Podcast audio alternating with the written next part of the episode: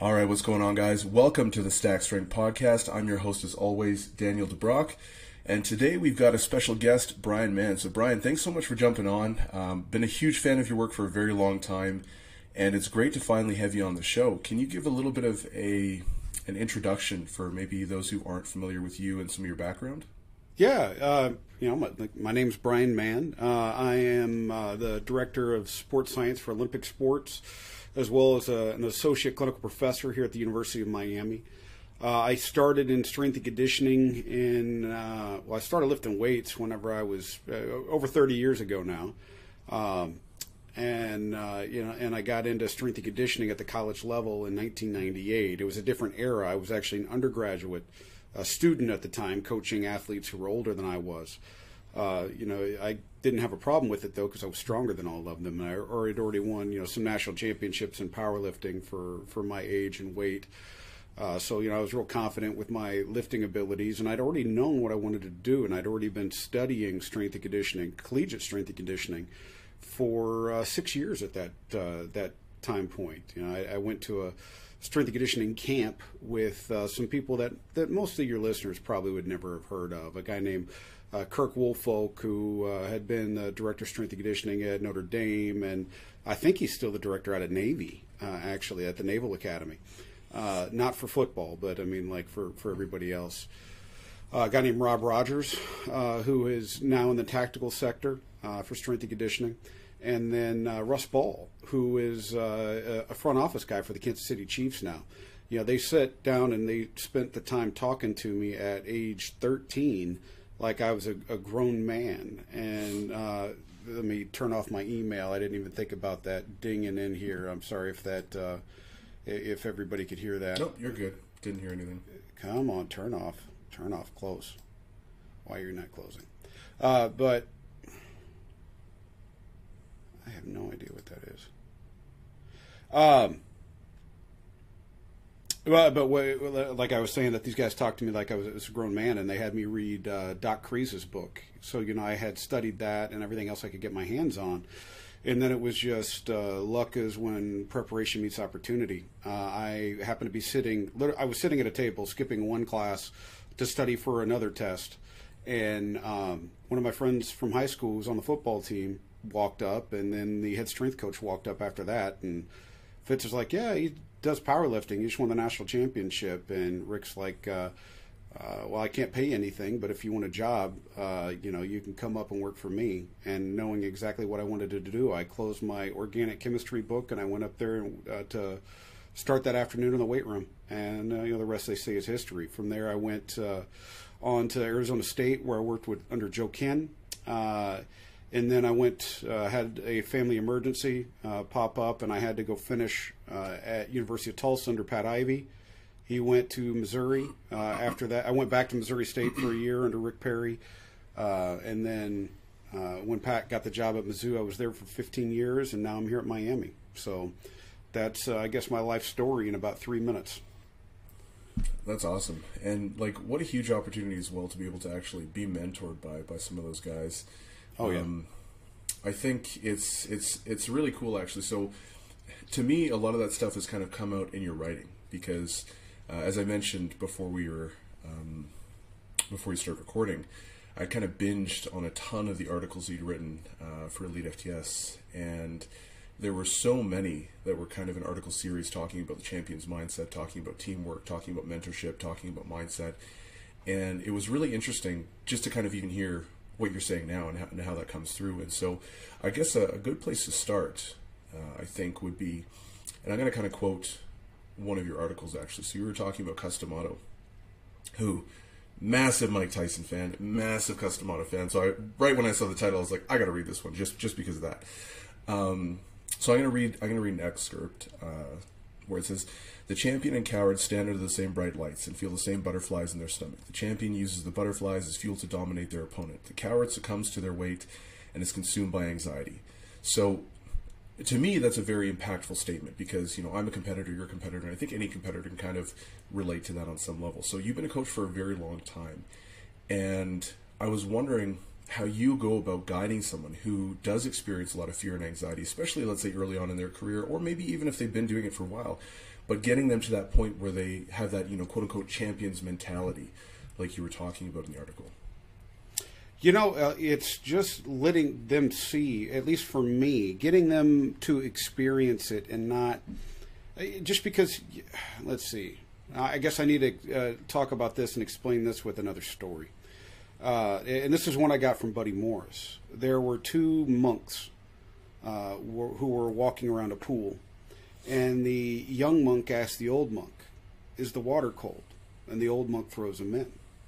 And the young monk gets out, and he is just absolutely livid. He said, "I asked you if the water was cold. I didn't ask you to throw me in." And he goes, "Well, how am I to know what you think is cold?" You know, when I drink tea, I drink tea. When you drink tea, you drink tea. When I drink tea, you don't drink tea. And when you drink tea, I don't drink tea. I do not know what you think is cold, and you do not think what I, uh, you do not know what, you get what I'm saying right there. I, my caffeine apparently is running out for the length of that story.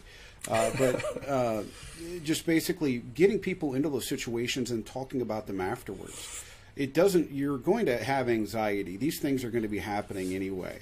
It's get out there, do it, and then let's talk about it afterwards. And let's find, you know, and I think the the mentorship part is is crucial to make sure that the mentor doesn't try to demean and demote, but use uh, you know, try and build the person up and, and come at it from that aspect. Uh, I've had both types of mentors, uh, and I if it weren't for the build up people, I probably wouldn't be here. I probably would have uh, would have gotten out of it a long time ago. But um, you know, just looking for that. So, and then how do we do that? Okay, great. So then it would be find what the person did right, build upon that. Okay, hey, you know what? You got out there in front and you had your whistle. Fantastic. Now let's do it a different way for this point. Let's do it a different way for that point. Uh, so getting them to understand that these uh, these challenges uh, aren't as great as what you think they might be. That a challenge is just a challenge, and we need to be able to uh, go and do that. And sometimes, what the challenge of getting up in front of the group may be too much uh, for that individual, and maybe they don't need to be doing this, and that's okay. But there's also other aspects because there's other things that we could do about that, right? We could go and we could try and um, uh, get them some public speaking experience. You know, there. Uh, I don't know if it's still a thing, but there used to be this thing called Toastmasters, mm-hmm. right? Where yeah. it was, you know, you get up in front of people, learn how to, you know, you should learn how to get up in front of people and talk and give a toast, and uh, you know that that gives people more confidence and, and things like that. That uh, you know, so that you're now you've been in front of the groups and you've done it. Um, yeah, I, I, say the same thing for people who are getting ready to go give a lecture for the first time, and I see that they're really nervous. I, but that's not saying that I don't get nervous too. Uh, there's people that uh, will tell you it's like, dude, Brian Mann went to the bathroom 14 times before he gave his talk. Yes, yes, I did. You know, I absolutely did. And then I went up on stage and listened to, you know, uh, Eight Mile uh, Final Rap Battle and Muhammad Ali. I'll show you how great I am to get up on stage, you know, spitting fire and being confident it's uh, so there's a little you know uh, dirty secret of uh, Brian Mann. That's uh, that's how I get on stage. Um, but uh, you know, just try and approach them and, and, let them experience those things and be the mentor that's there to help them along uh, and give them tools and, and things that I've found in my past and I've heard about for them to succeed rather than just throwing them out there on their own. You know, I think that that's a, a key thing. Yeah, I think there's definitely a time and a place for the you know tough love mentality, but it definitely has to be bolstered by that relationship. I think if that foundation isn't there, you can't dip into that well when you need it.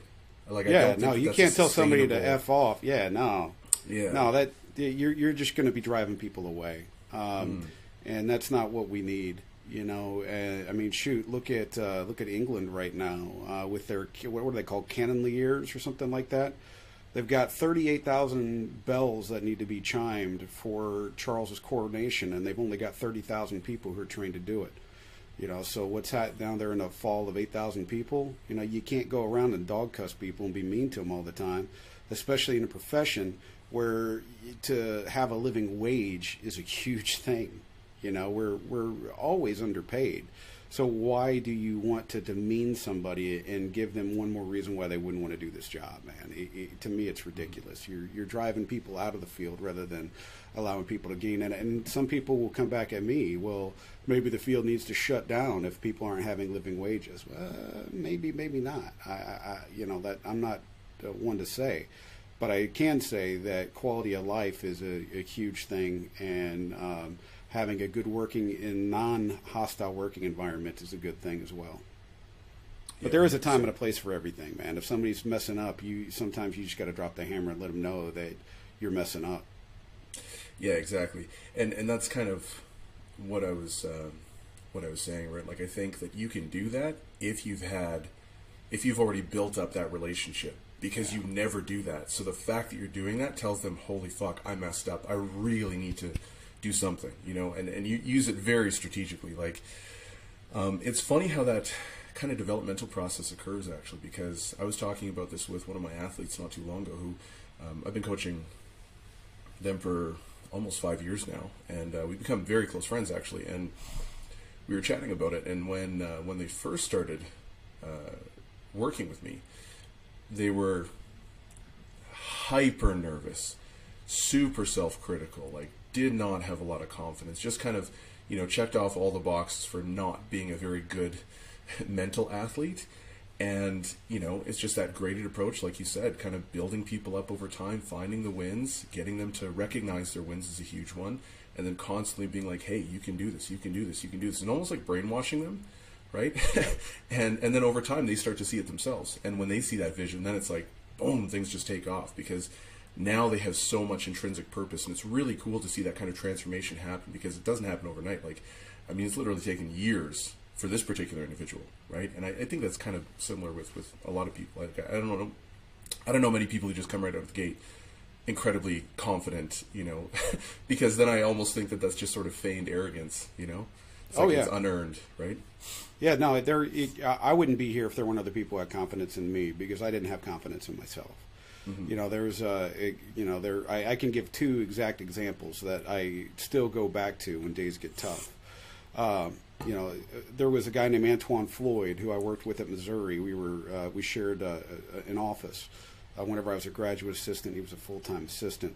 He's working for the Houston Rockets now, and it, there was one point when he was like, you know, I don't have to know anything. You are going to be somebody who changes the game of strength and conditioning one of these days, and all I have to do is look over at you and ask you the question. I don't have to learn anything and you know that he and I definitely had our disagreements over the years, but just his confidence in me, uh, in my thoughts and the way that I went about things, that that helped tremendously. And there was another guy named John Tifo, who during my doctoral work, I, I ended up in a you know the, some of my people on my committee didn't get along super great. And um, and I wasn't the greatest communicator at that point in time either, so things got sideways a few times during the process. He's like, look, man, you know, you're going to be another time. Somebody was like, you're going to be somebody that changes the way that the NSCA works. You know, you could go be, you know, on the board or maybe even president of it one day. Just stick to the plan, keep going, keep your head down, keep doing the work, and uh, you know, it, it's you you could be that dude. And um, if it weren't for those two individuals, I'm, you know, sharing their confidence in me. Um, on bad days, then I uh, I wouldn't be I wouldn't be here. I, I would mm-hmm. be out. Yeah, hundred percent. Like it, it makes such a difference um, when when you have those people in your corner. That's actually something I've become increasingly interested in is uh, the culture around. I guess the community around strength culture in general, because I've gone to places where they have, you know, a couple extremely high level guys you know. But then I've gone to places where everyone's kind of everyone's quite strong, but not like super elite yet. But then it's that collaborative, like they just have such a strong community that everyone just makes everyone so much better. And then in three years, all of a sudden, it's like you've got 30 guys and girls who are just absolute beasts. And it's it's really really important to have those people around you to just kind of support you, to keep you going, to you know keep that competitive edge as well. Call you out when you're being a bit of a bitch, and then yeah, and then also support you. You know, like showing up to competitions to cheer you on and stuff like that. So it's it's it's super super important. Dude, that's why I love going to Westside and training there. You know, I started going there in uh, 2002, and I think my last time there was 18 or 19, you know, before the pandemic, and uh, training there with those guys, and you know, seeing that that collaboration that you just mentioned. I mean, shoot, every set that I did coming off of there, uh, and I wasn't a resident. You know, I, I was driving in a few times a year, and you know that watching them coaching each other, watching and having them coaching me on every rep, every set. You know, even the guys that didn't like each other, they're still coaching each other up on it because they're wanting them to get better, so that that's going to force. They want their uh, teammate to get better because then that's going to push them to get better, and you know, just that collaboration and uh, and also the uh, the for lack of a better term, you know, the shit talking that went on in there. You know, I uh, I can still remember there was one day whenever I knew that I had made it. It was the uh, we were doing suspended bar good mornings, uh, the cambered bar, not the. Uh, I mean, this is the old school cambered bar that's got like the tape around it, and uh, it actually fit on the rack. Uh, you know that Matt Smith and Greg Panora. You know, Luke Edwards was the only guy that beat me and then for them to do all of the smack talk and for this, you know, the last set for Luke to go up and do to win, and they're like, you can't let an outsider beat you, and all this other crap that you know they were just firing him up with. That you know that intensity was there. Uh, so you've got to have that intensity, but if you have that intensity and that collaborative effort, man, it doesn't matter where your gym is at now. It's it's going to the top, uh, and then all you have to do is stay on top of it and make sure that the collaboration stays positive and uh, and, you guys are going to be breaking records at some point. Yeah, one hundred percent. So. Um, I'm actually really glad you brought up Westside because there, there's quite a few things that I wanted to touch on that I've uh, seen you write on uh, a fair bit, and one of them was speed training, particularly mm-hmm. in, in strength sports.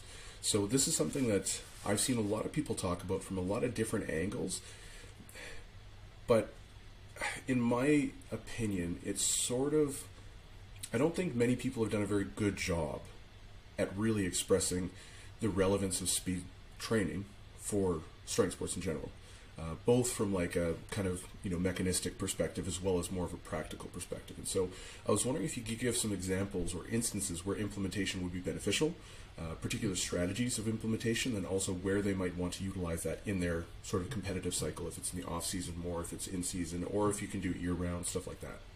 Yeah, uh, well, I mean, it all gets down to context, right? Yes, for some people are going to be saying that uh, th- there's been a debate for at least 15 years about, you know, like if dynamic effort is actually useful or not.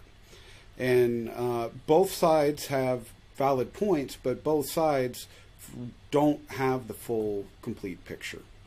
Now, the one side that says you don't need dynamic effort because uh, we've got you know this is a strength sport and it's one RM and the only thing that matters is the low you know the low grind uh, the low gear grind of being able to push that out and uh, and have uh, your maximum motor recruitment and as much cross sectional area as you can. Well, that's that's true, but whenever you get really heavy, how are you going to refine your technique? You're not. You're going to always go back to the uh, least common denominator. You're going to go back to the, you know, water flows through a, a, river a certain way for a reason. You know, it, it doesn't go uphill. It doesn't go in, in directions that would be difficult to it. it. It finds the easiest route.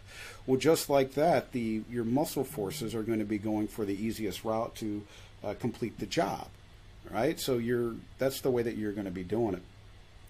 Now, dynamic effort allows you to go on a lighter load so that you could enhance that technique. Now, the other side of it. Power is something that's super important, and it seems like power doesn't matter what sport you're in, even if it's a 1RM sport like powerlifting, which honestly, that's not the best term for it, but if you go back uh, to the original reason of why it was named that way, it makes sense. It's not correct, but it makes it makes sense, you know, because of lack of terminology and things like that back in 1964. Uh, but whenever we get down to it, we know that from Kaneko's work in 1983, uh, he where they used actually a method that an exercise physiologist got the Nobel Prize for, which I still think is incredible to this day. I think you know I don't know if anybody's in exercise phys after A.B. Hill has won it, but we know that there's different ways that you adapt to different styles of training. Uh, in Kaneko's paper, Uh, they looked at a unloaded, con- you know, so everybody did bicep curls, and they only trained one way for the entire study. So there would be a group of people who trained at an unloaded condition, a group of people who trained at a 30% of 1RM, a group of people who trained at 60% of 1RM, and a group of people who trained at 100% of 1RM. And they looked at how they produce force, how they produce velocity, and how the product of power was then derived. And what they found was if you train at 100% of 1RM, you have a great improvement in force, a small improvement in velocity, and then that means a decent improvement, an all right improvement in power, but power also shifts to the right as far as time goes. So you might not be able to call upon that power in a, a sport specific activity if we're talking about team sports or individual sports that are outside of strength sports. Uh, at the, uh, you know, because in the strength sports it doesn't matter. Well, Olympic weightlifting it would, but uh, in powerlifting it, it wouldn't. Uh, then let's flip to the other end, right? Is the unloaded. Okay, so training with no load and moving it as fast as you can. Huge improvement in velocity, no improvement in, in force. Anything times zero is zero, right? When it wasn't actually zero, it was really small. So we saw that power improve, but it was only a little bit, but it did go straight up and maybe even slightly to the left, meaning that you could call upon that power more uh, easily and call upon it sooner. You know, you hit that peak power sooner. Uh, then there were left the 30 and 60% loads. Well, the biggest improvements in power happened at 30%, and that's no surprise if you look at the research, right? The, where does peak power occur?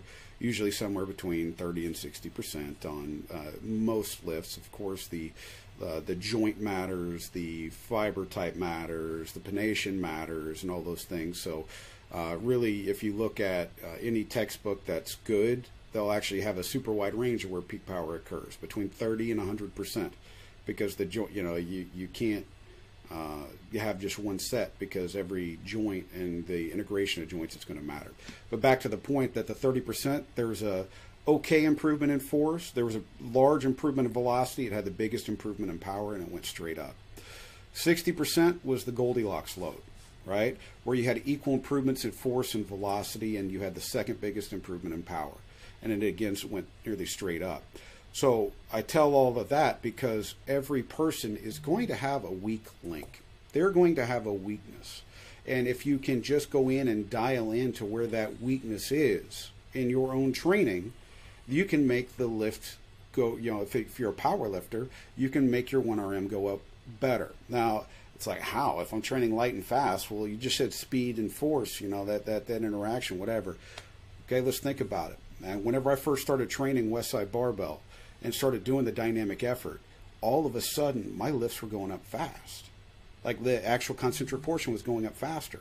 And then I could use that momentum of sort, or inertia, really, I guess is probably the better uh, term for it, that I would blast through my sticking point. And then that caused my lifts to continue to increase. Yeah, I did have to continue to work on the special strengths for those sticking points.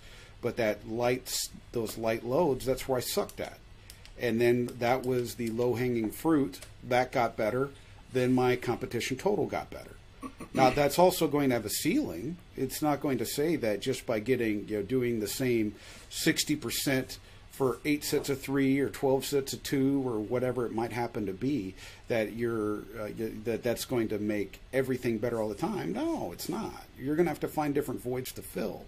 Uh, but you know, just use the low hanging fruit while it's there to to see those improvements and those adaptations. And if you're not doing that, I think it's ludicrous because again, it, I call it low hanging fruit for a reason.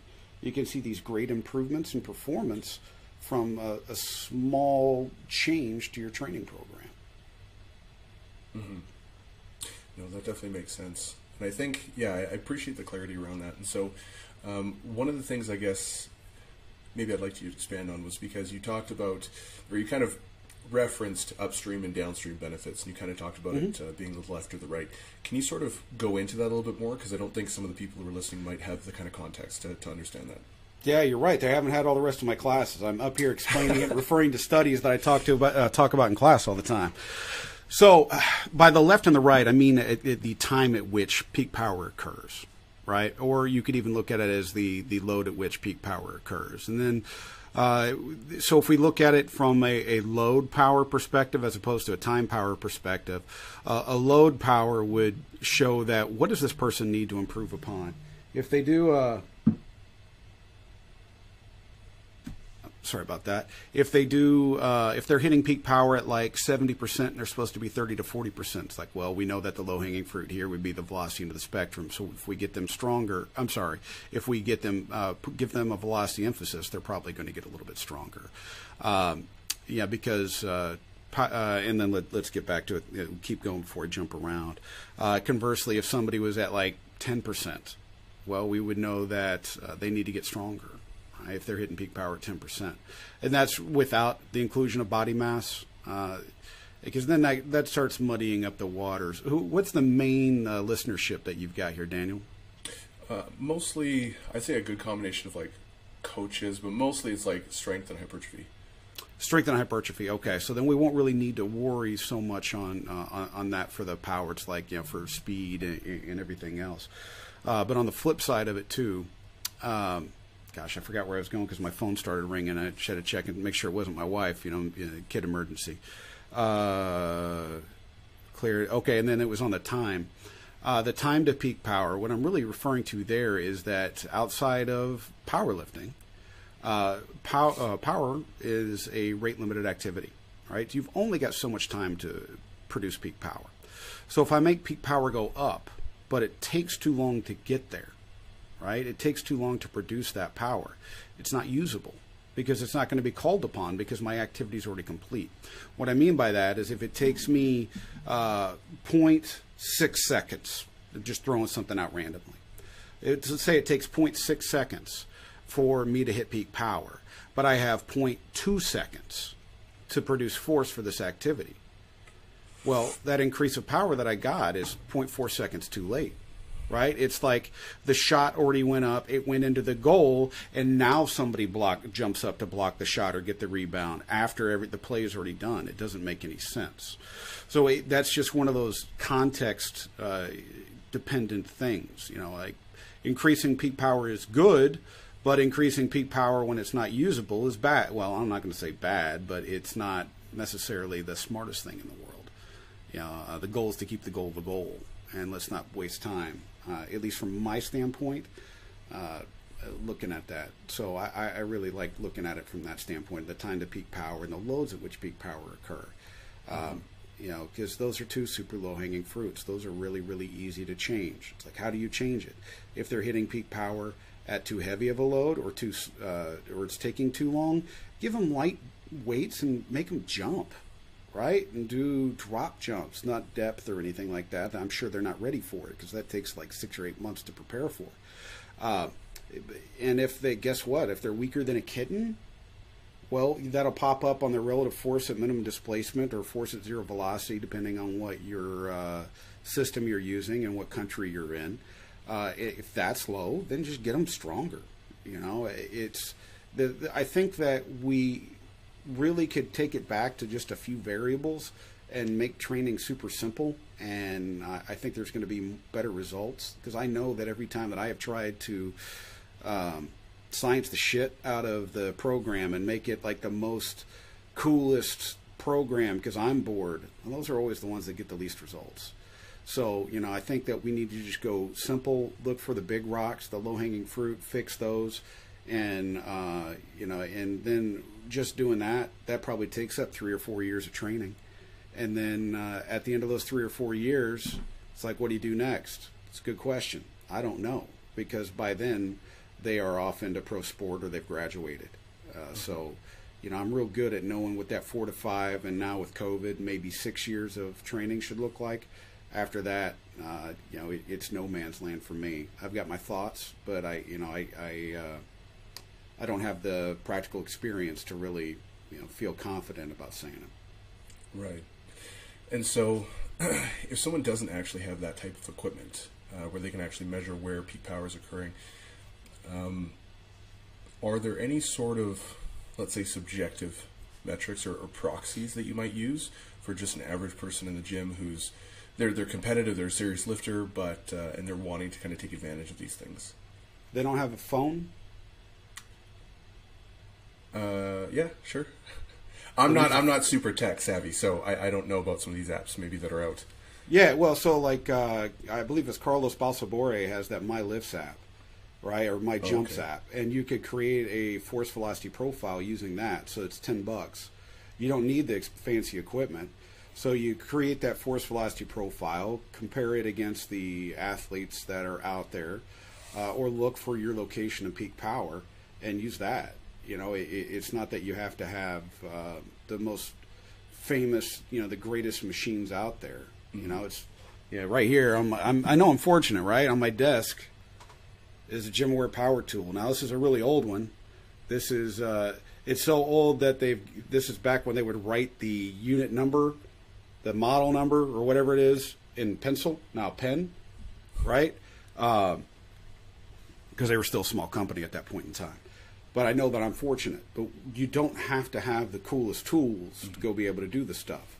If you know math, you're going to be doing pretty good. Okay, so uh, and we've got our phone apps. You know, these things can the what is it, 240 hertz, uh, 240 frames per second, is what the camera will record in slow motion. So you can do a tremendous amount with that. Uh, especially, all you've got to do is have it calibrated to some sort of reference, and then what is velocity? It's just distance divided by time. And if you know the start point, you know the end point, you know how many frames it took, you got you got it right there. You got the velocity of the barbell.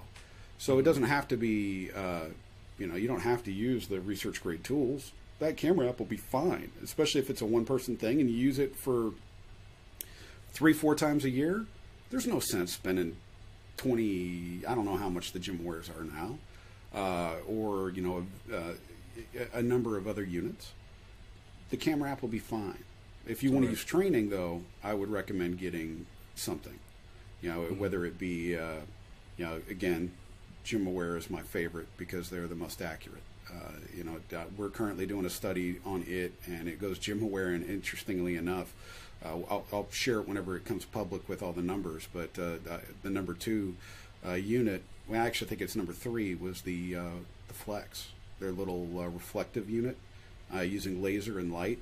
It's remarkably accurate for its cost, and um, and, and that you're looking at four or five hundred bucks. Are you getting you know versus the the twenty five hundred or three thousand dollars from the Power Tool or the RS? It's like, dude, that that's good enough for most people. You That's know, wild. it's small, it fits in the bag. The downside of it is you've got to have. I call it a yoga mat. Uh, they might not like me saying that, but you know that's that's what it looks like to me. But you have to use that because it's light based. It's got to reflect the light. Uh, you know the downside to it is having light based. Well, if your the unit starts moving too far away from the mat, so maybe I'm doing an overhead press, snatch, jerk, uh, then it kind of loses. Some, it, did in the model that I had uh, lose some of its efficacy uh, because it's just the light interference. Uh, it, it, it it blocks it. So what I found for the overhead press and the jerks though is if you just set up jerk blocks and you put them out on the jerk block, works just fine. Uh, but the snatch, at least for that, the, the way that I was doing it, it, it didn't. Uh, for tall people, it didn't work. For me, I'm an Oompa Loompa. It was fine. But for uh, for the you know the six foot four and above people, it, it, it was having some some issues. Like there was a lot of there were some missed reps and some of the velocities were off. No, that totally makes sense. Awesome. No, thanks for thanks for sharing that stuff. Um, Yeah. So, uh, one of the things that I wanted to get on as well is uh, training on unstable surfaces versus training with unstable loads. So, um, I think a lot You of have times deep these things yeah. aren't. Yeah, I think I think a lot of the times when people talk about unstable training, they don't necessarily differentiate between those two things, and I've always seen like a huge orthopedic benefit from doing some of that other stuff. So it's like, I'll, I guess I'll kind of classify it the way that I usually will frame the, the conversation around some of these activities is like, they're more so, it's not that they directly enhance your performance, it's that they do things that allow the activities that enhance your performance to be pushed at a very high output, right, Yeah. while remaining relatively injury free. And so I was wondering if you could kind of differentiate between uh, unstable surfaces versus unstable loads, and then also just talking about potential implementation for strength athletes, whether it be powerlifters uh, or, or strongmen. Those are probably the biggest cohorts that uh, that listen to the podcast. Okay. Yeah. So unstable surfaces. What the unstable surface does is it does increase the chaos of the movement and increase movement variability, which is a good thing. However, one of the ways that it does it, and the reason why it's so great for rehabilitation, is that it causes it to occur at a slow pace, right? So then, uh, if if you're just relearning how to walk, let's say that somebody had a stroke or uh, uh, some other sort of traumatic brain injury, and they're having to relearn how to walk.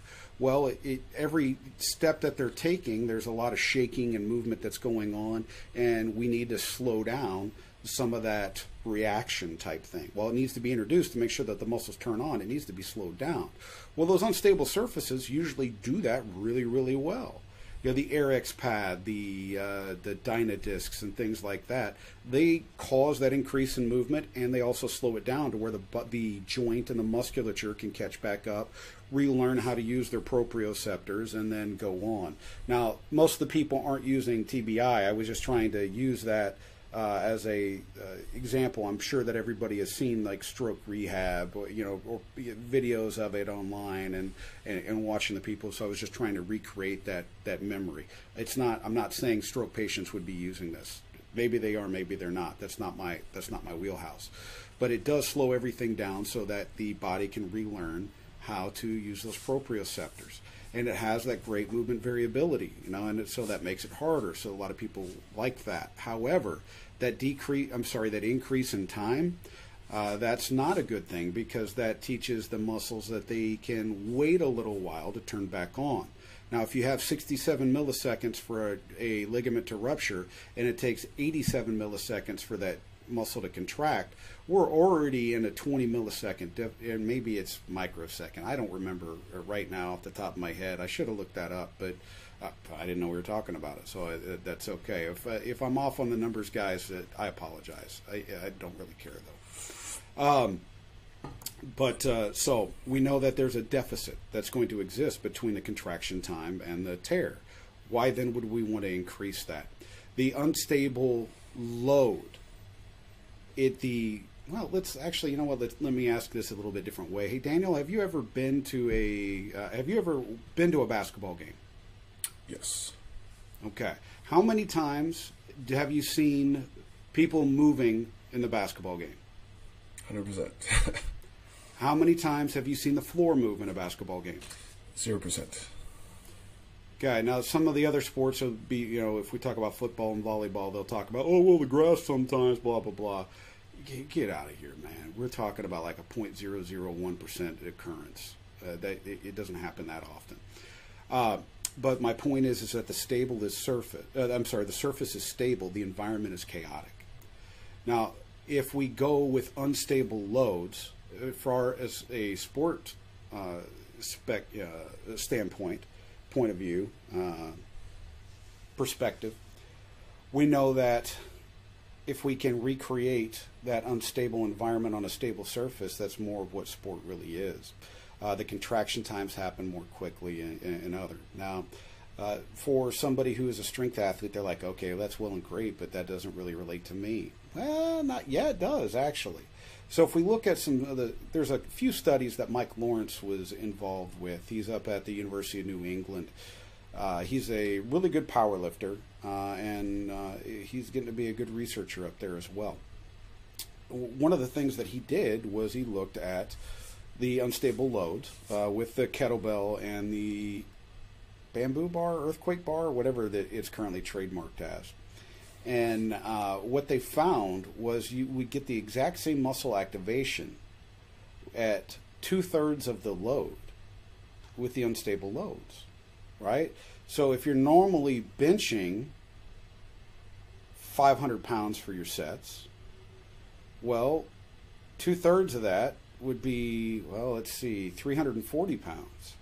Well, that's putting a lot less torque on the joint while the muscle is still getting the same work. So it's a great way to continue to work the muscle without damaging the body. Uh, I really like these for, I don't know how to explain it, but Um, one of my old training partners and I, Dave Beversdorf, uh, he swears that this extended his career by a few years, um, where we would go a dynamic effort day, a max effort day, and then a chaos day. He just called it a wobbly day. Uh, and that we were able to maintain training at high intensities, high loads, uh, but without putting quite as much wear, you know, wear and tear on the, the tires, because we were both up. Shoot, he was in his 40s, I was in my 30s at that standpoint, uh, or at that time point. So we, you know, we're just getting what we could. But I really feel like uh, Louie was right on that, man. You know, the better that we got at it, the better, the more our bench went up. You know, that because it works all the stabilizer muscles in addition to the prime movers. Now, me bringing that up, the uh, stabilizing musculature with the suspended kettlebells and the earthquake bar, there were times when it, the stabilizer musculature would be nearly double the activity of it was under the straight bar condition. So then that to me that's huge because what is it that prevents the injury? Well, it's those small muscles, those pro, you know, those proprioceptive muscles. It's not the big, uh, the the big rock, the the main mover muscles. It's not the pec major and the triceps. You know, it's those little tiny muscles that are stabilizing the shoulder, stabilizing the scapula, stabilizing the shoulder and elbow. I mean, holy cow, the biceps activation on uh, the bench press and the unstable load was tremendous. And a lot of people don't, uh, whenever they look at that, they thought it was um, just an error. You know, I, I, I heard people, whenever I presented this in class one time, like, oh, it's just an error, it's a random error. I'm like, random error? What do you mean? They're like, well, the biceps flex the elbow. How do they stabilize the shoulder? It's like, uh, dude, let's go back to anatomy. Where's the origin of the biceps brachii? Oh, the coracoid process? Hmm, where's the coracoid process on? It's your freaking scapula. Okay, great. Where's the long head origin? Oh, the supraglenoid tubercle. Did you just say glenoid? Oh, like glenoid fossa? Like the thing that's the scapula where the, the head of the humerus sits into? Yeah, the bicep is a major shoulder stabilizer. And I think that the moving away from the training of the biceps is what caused an increase in the slap tears over the past 20 years in strength and conditioning. So, you know, that there's no muscle that we've got that is has no purpose. Uh, if you want to talk about a divine creator or evolution, either way, we don't have a lot of crap that's useless.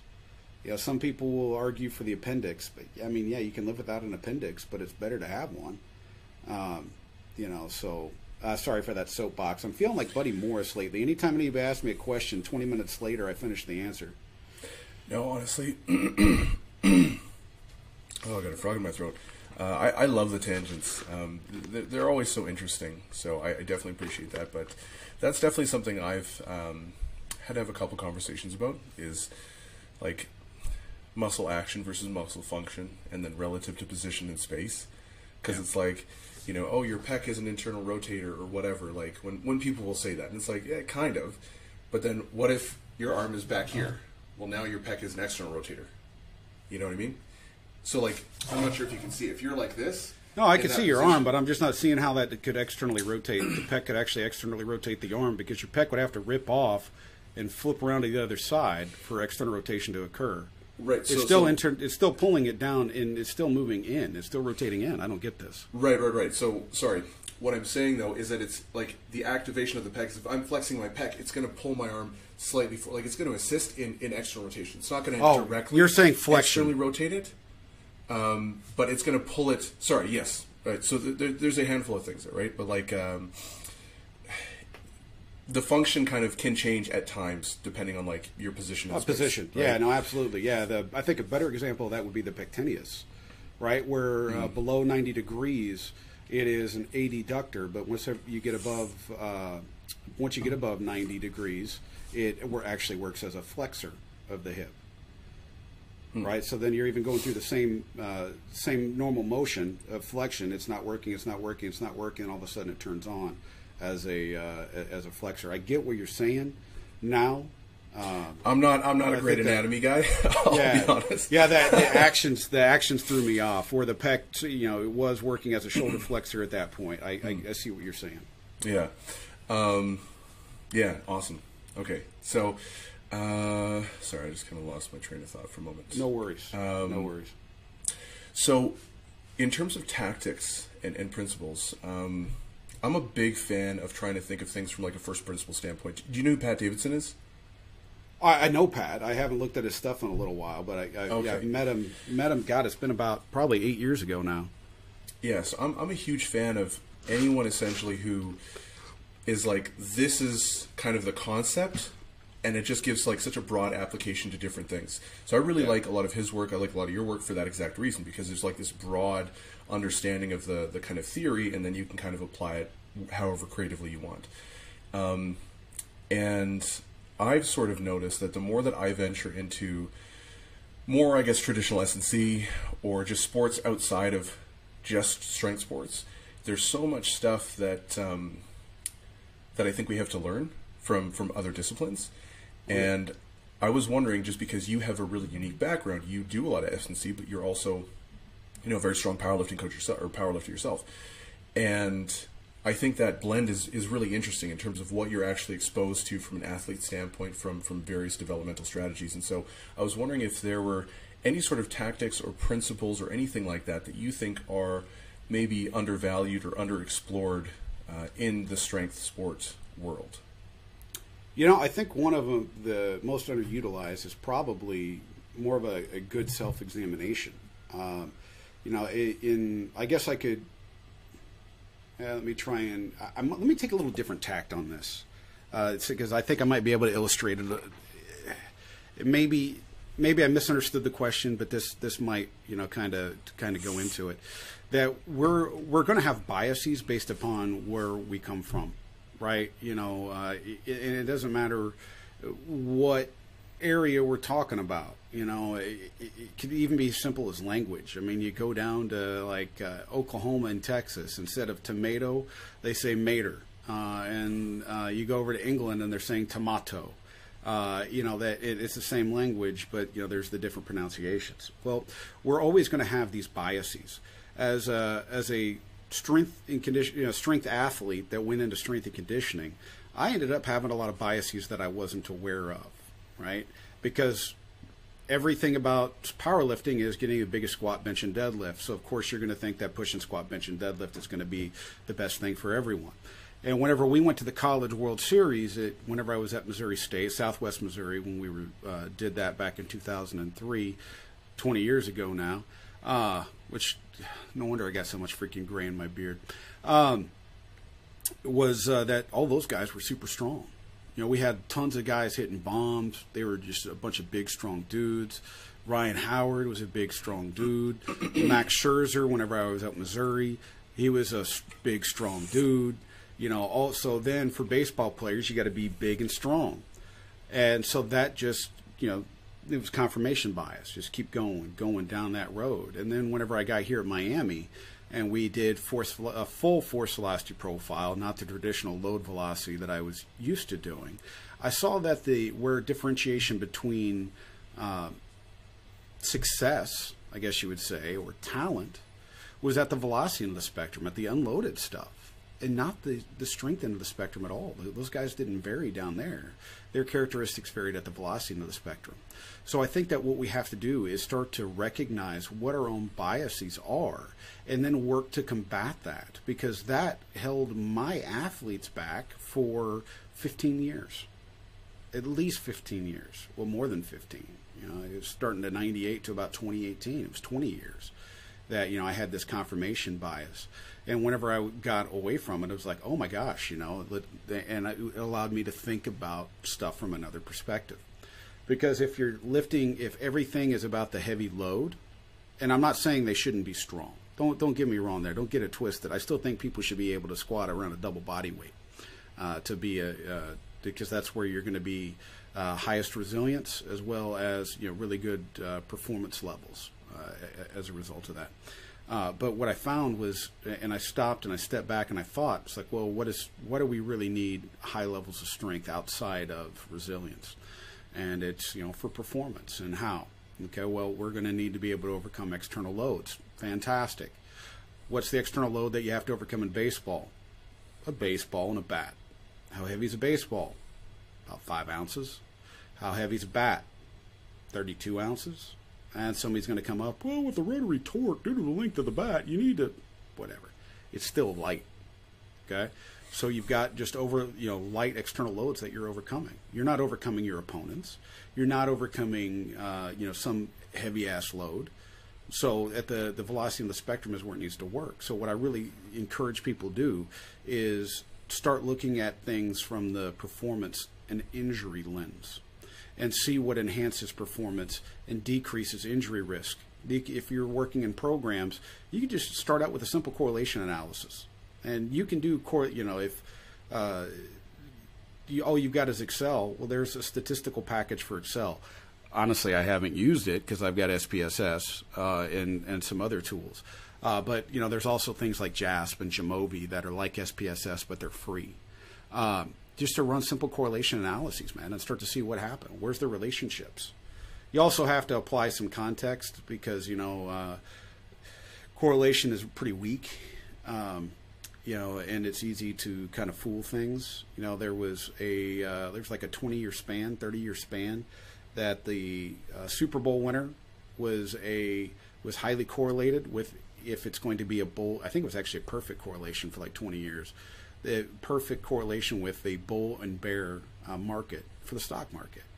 Well, what emphasis? What what who if, if somebody's an AFC or NFC, what does that have to do with the stock market? Not a damn thing.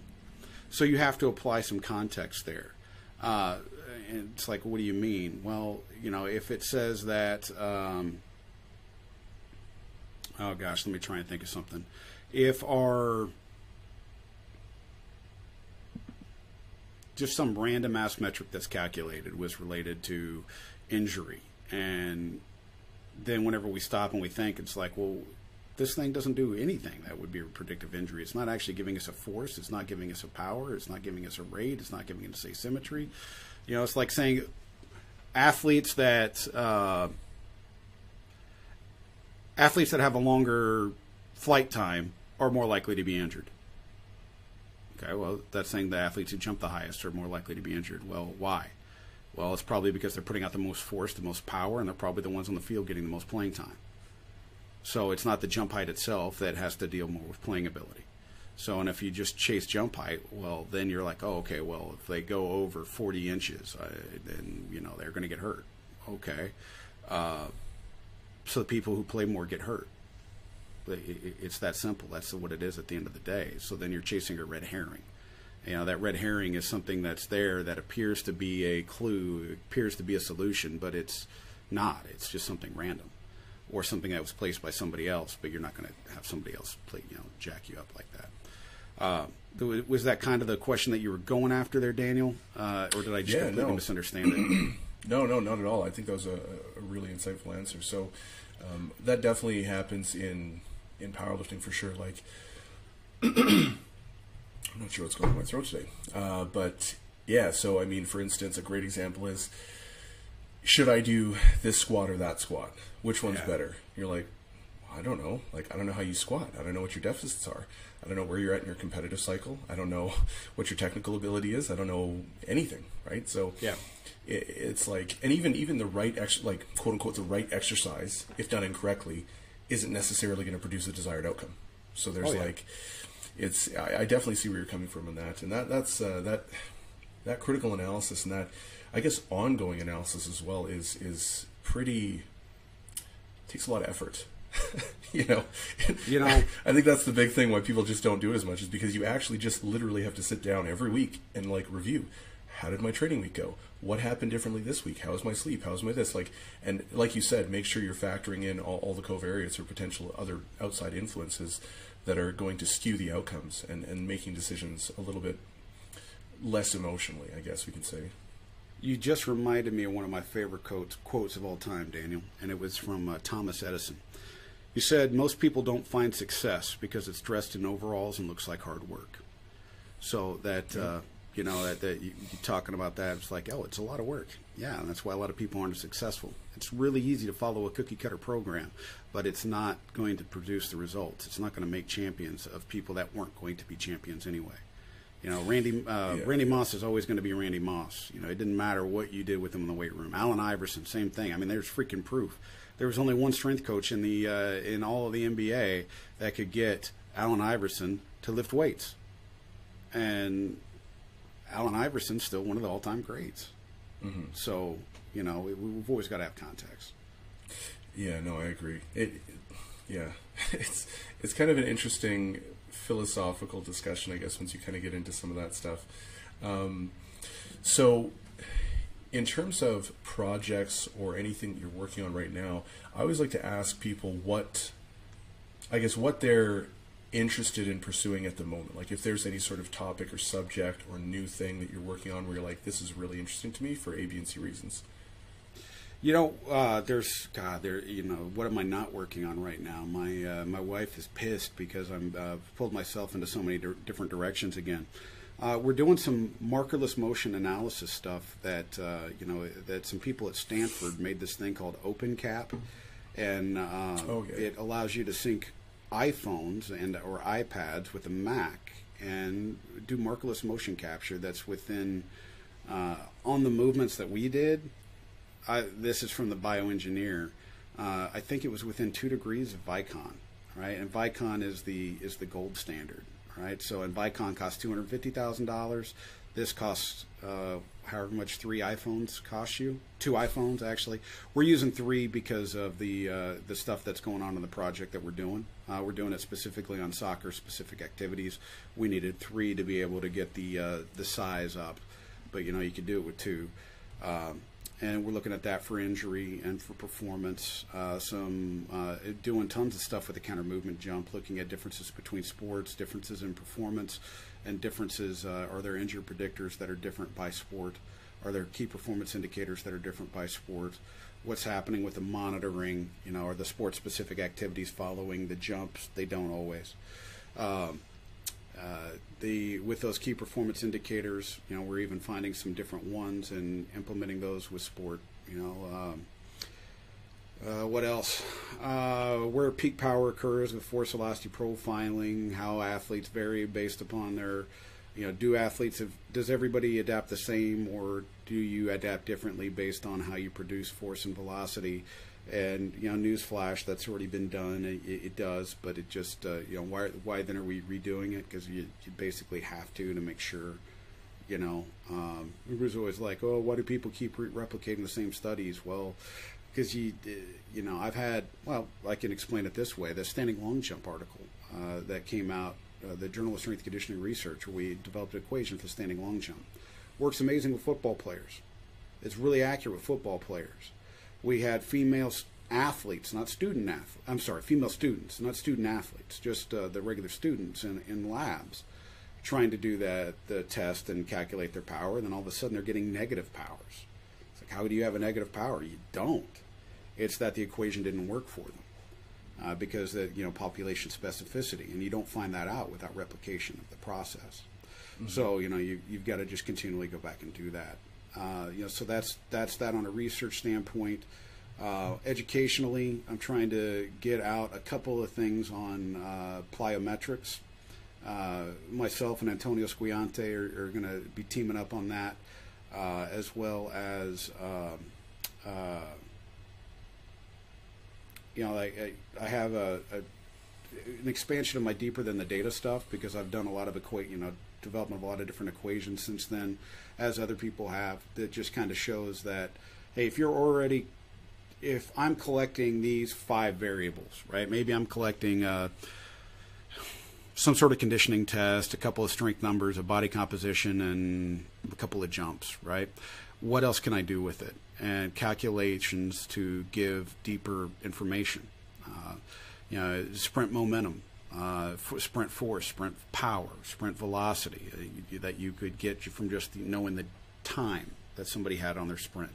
Well, and if I can calculate sprint force, that's yeah, maybe, maybe not, uh, because of uh, other confounding variables like drag and friction and things.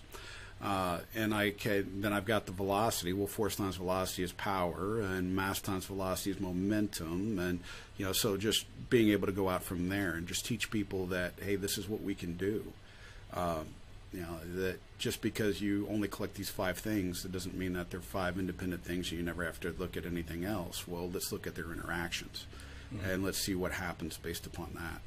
Uh, so I've got a couple education projects that I'm working on because I really, you know, my whole thing is I want to be able to. My goal in life is to wherever I am, is that if I leave, we always will leave this world, right? I'm not just saying leaving, you know, if I leave a job. I want to make sure that the place is better than I found it. And so, you know, doing the education side of it, doing the research, that's uh, that that's how I'm trying to give back and, and push the field forward for the you know for everybody forever. Um, not just have this status quo maintained. I want to leave it a better place than I got it. And am I always right? Nope, not always right. Uh, nobody is. I'm wrong every day, all the time. You can ask my wife. Uh, she'll tell you how wrong I was this morning. I'm sure. But uh, you know that that's just it. Is I want to try and push things and make sure that we're doing uh, that. That uh, if nothing else, I made somebody think, and that's what I'm hoping for. Awesome, man. Yeah, it's it's crazy because I'm reading a, um, book, "The Singularity Is Near" by Ray, Ray Kurzweil, and you know, just you talking about technology and the rate of advancement, and going from a two hundred fifty thousand dollar, you know, unit to, I mean, what like a thousand dollars? Yeah, probably. it's pretty pretty insane, and, uh, yeah. and I mean, the rate of exponential growth of technology is ridiculous, and then the exponent itself is actually increasing in an exponential fashion as well. And so it's like just the stuff that we're going to have in like 10 years, 20 years, 30 years is, is pretty wild. So, um, Dude, yeah. Yeah, that's that's insane. Well, we're coming up on that hour mark, and uh, just wanted to say thank you so much for, for jumping on. It's been an absolute pleasure to, to chat with you, and uh, definitely learned a couple new things, made some notes to, to look into a couple things. So I appreciate that. Where can yeah, people well, find you? Um, easy to find because I'm not very original. Uh, J. Brian Mann. Uh, it, you know, all the social media spots. You know, that's uh, I say all of them, all that I'm on. I think I'm on like Facebook, Twitter, and Instagram. Uh, I don't really get on Snapchat. I got TikTok, but I just look at music videos on there, man. I'm not, uh, you know, I'm not, not, not trying to do anything there. Uh, you know, if they're here at, at, Miami, you know, my I'm easy to find between Max Orovitz and the Hecht building. Um, yeah, so I'm just the only thing that's hard for me is email because I get too many of them. Uh, so it's always easiest to, re- you know, like you did. You reached out to me on social media. If you would have emailed me right off the bat, I never would have seen it. Uh, I'm really busy, but I'm not that uh, I'm not that cool. You know, I think I, I might get a, a, tweet a day, uh, but I'll have 300 emails. Mm-hmm. So, yeah, no, I definitely get how that is. yeah, awesome, man. Well, all that stuff's going to be linked up in the show notes. Definitely go make sure you check out some of the stuff he's doing. He's been putting out amazing content for a long time. Like I said at the beginning, I was kind of binging on uh, a ton of his articles, uh, even just prior to this, to, to prep for the podcast, and it was really, really awesome to to refresh on a lot of the content that he's put out. So I'd highly recommend checking it out. He's written for Elite FTS a freaking ton. Just put out a ton of content on a regular basis. So it was really awesome. My pleasure.